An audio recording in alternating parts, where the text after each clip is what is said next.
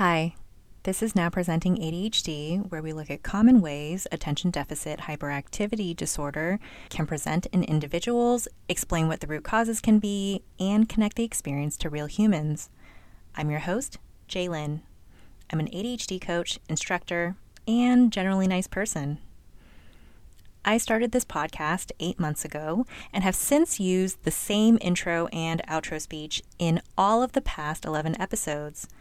They were written before I recorded the very first episode on the optimization trap and haven't changed despite reformulating this podcast into a solo podcast without guests. The outro informs everyone on how to get more information and follow us on an Instagram account that was created shortly before the first recording.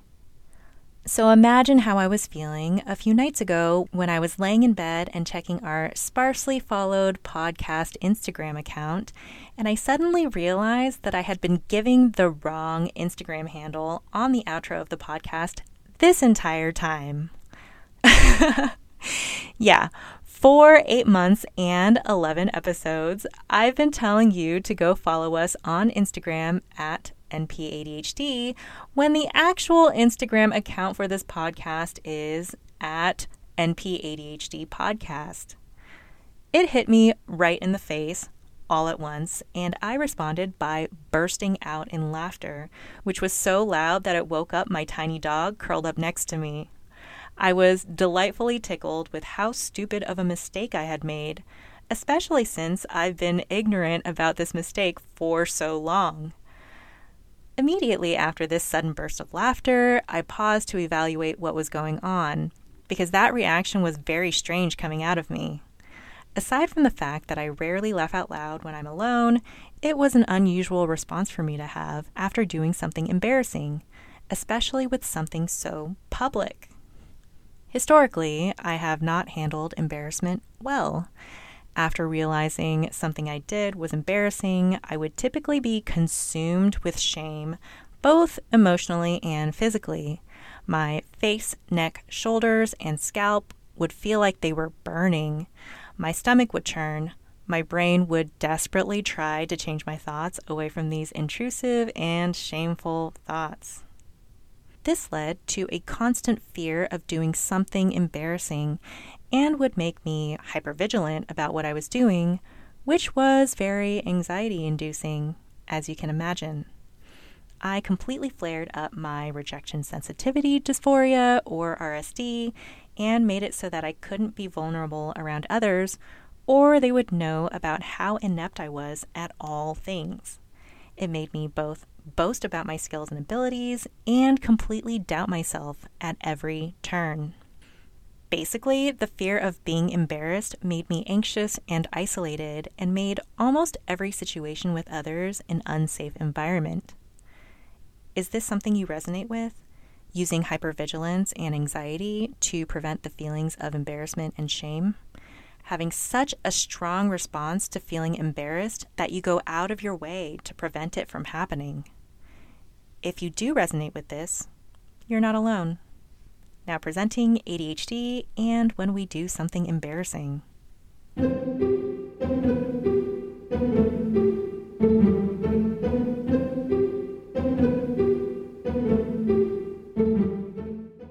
All humans do embarrassing things, and all humans dislike being embarrassed, but with ADHD, both of those things are amplified. Those of us with ADHD tend to have higher instances of doing things that we will be embarrassed about due to a variety of factors. We have working memory issues, so it's harder to hold everything in our heads and follow multiple streams all at once without losing the thread.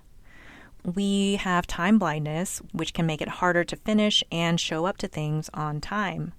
We have issues with zoning out and inattention, which makes asking a question that was already covered much more likely than our neurotypical counterparts. We can do things impulsively, then regret how it turned out. And we are commonly fueled by adrenaline, which allows us to barrel towards the finish line, but maybe not be fully aware of all the mitigating factors when we do. All of these difficulties with ADHD mean that it's more likely that we will make a mistake when we go about our days, which can often lead to more opportunities to feel embarrassment than our neurotypical peers. But we also have stronger emotional responses to embarrassment. A lot of us can use the terms embarrassment and shame interchangeably because embarrassment is often felt to the same degree as shame. Emotional dysregulation means we have a heightened response to emotional stimuli, which often means when we feel good, we feel really good.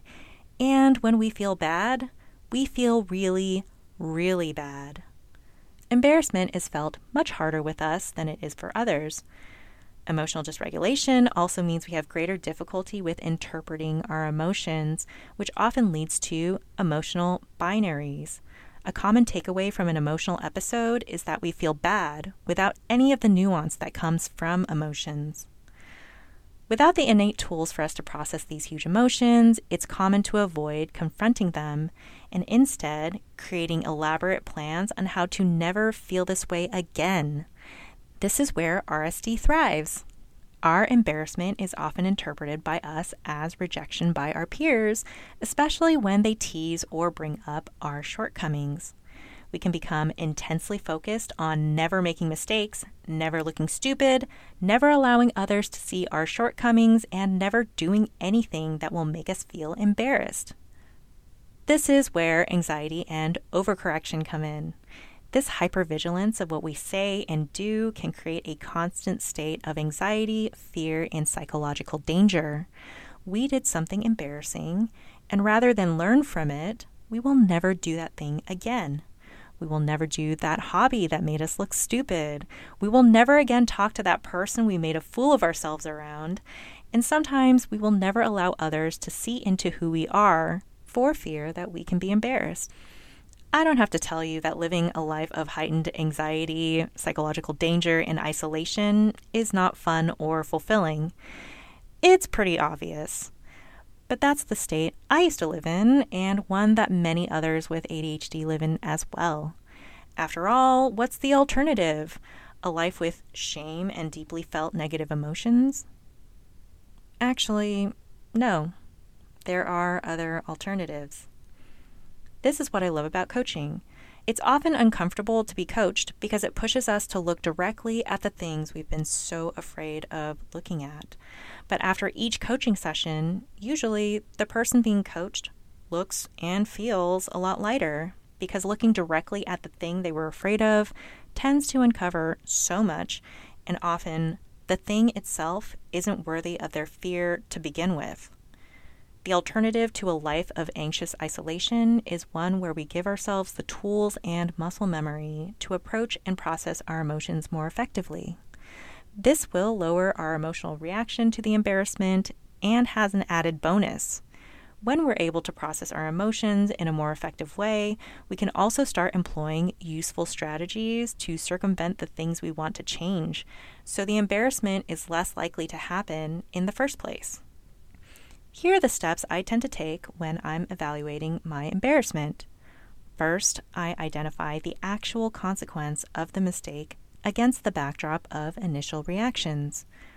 My initial reaction was that telling listeners the wrong Instagram handle made me look completely incompetent. 11 episodes and 8 months of not realizing my mistake? They must think I'm really stupid. But the actual consequences? I don't actually know how many people listened to the podcast, then went to Instagram to add NPADHD as the account. It could have been nobody. It could have been a zero consequence action. And as for this mistake making others think I'm incompetent, I don't know. It's such a small mistake compared to the information I'm actually releasing on the podcast. It's more likely that listeners would decide on my value based on the actual podcast content and not this one embarrassing detail. Second, I ask myself what is actually embarrassing about it. I got the podcast handle wrong in my recordings. What is embarrassing about that? I made a careless mistake and then kept making it without realizing. Okay, when saying that out loud, it doesn't feel so intense. Then I ask, What good can come from me being embarrassed? Nothing, really. My knee-jerk reaction to being embarrassed would probably be to stop making episodes and focus my time on correcting past podcast episodes. Or, in a more extreme knee-jerk, pulling everything off the hosting platform and disappearing forever, crawling into a hole and refusing to come out. Okay, but what good can come from me not being embarrassed? You're listening to it. That embarrassing detail quickly became this podcast episode that explores what we can do when we're embarrassed. Aside from this, whenever we do embarrassing things, we are being human, just like all other humans. Whenever we do something embarrassing and embrace it, it signals to others that it's safe to make mistakes or do things that could be seen as embarrassing. A lot of good can come from not being embarrassed of our mistakes, really. Instead of embarrassment being given the power to isolate us, being vulnerable has the opposite effect and has the power to connect us. When I shared about this goof with a few of my friends, they shared some of their goofs too. We laughed at our ridiculous mistakes and felt more closely bonded together than if I hid my mistakes from them.